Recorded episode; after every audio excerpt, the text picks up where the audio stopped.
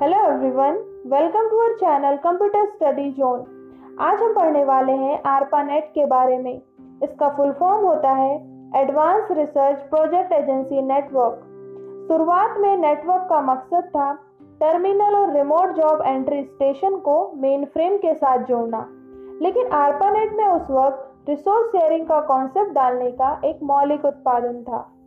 ARPANET उस दौर में काफ़ी भरोसेमंद था क्योंकि ये सर्किट स्विचिंग टेक्निक का यूज़ ना करके पैकेट स्विचिंग टेक्निक का यूज़ करता था। आर्पानेट को अमेरिका के डिफेंस विभाग में भी इस्तेमाल किया जाने लगा। यूएस की डिफरेंट यूनिवर्सिटीज़ में भी इसका इस्तेमाल होने लगा एंड बिजनेसमैन भी इसका यूज़ करते थे और धीरे धीरे इसका डेवलपमेंट होता चला गया।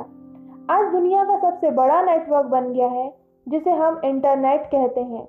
दो नेटवर्क को कनेक्ट करने के लिए और कंप्यूटर को लोकल एरिया नेटवर्क से जोड़ने के लिए हमें नेटवर्किंग डिवाइस चाहिए, जैसे hub, repeater, switch, router, modem, and bridge.